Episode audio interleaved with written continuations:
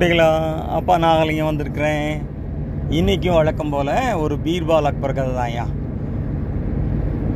அப்- அரசு அக்பர் அரசரோட ஒரு தோட்டக்காரன் வந்து மகா கஞ்சம்பா. பணத்தை சேமித்து சேமிப்பு வைப்பான் செலவழிக்கவே மாட்டான். அவன் சேமிப்பெல்லாம் என்ன பண்ணுறான் அவன் ஒரு பேரி மரத்து அடியில் புதைச்சி வைக்கிறான்.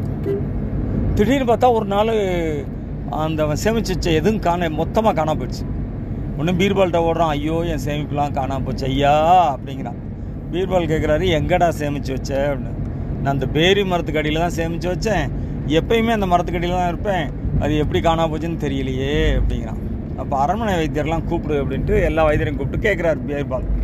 இந்த பேரி மரத்தில் நோய்க்கான மருந்துகள் ஏதாவது இருக்கா அப்படின்னா சொல்கிறாங்க ம பழம் சிறந்தது. ஆனால் பழ பூ காயிலெல்லாம் பெரிய பிரயோஜனம் இல்லை அப்படின்னு சொல்கிறாங்க அதனால் ஒரு வயது சொன்னார் அதனுடைய வேருக்கு முக்கிய பங்கு இருக்குது போன வாரம் கூட நான் ஒருத்தருக்கு மஞ்சக்காமலையே அதை வச்சு குணப்படுத்தினேன். யார் உண்ட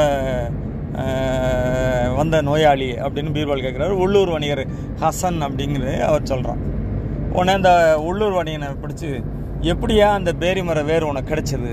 இல்லை என் வேலைக்காரன் தான் கொண்டு வந்தான். அந்த வேலைக்காரனை போய் பிடிச்சி பீர்பால் சொல்கிறாரு நீ உண்மையை ஒத்துக்கல தூக்கில் போட்டுருவேன். நீ தானே தோட்டக்கார சேமிப்பெல்லாம் எடுத்த. ஆமையா மன்னிச்சுக்கங்கன்னா அவன் அதை திரும்ப கொடுத்துறான். எப்படி பீர்பால் புத்திசாலித்தனமாக அதை கண்டுபிடிச்சிட்டாரா?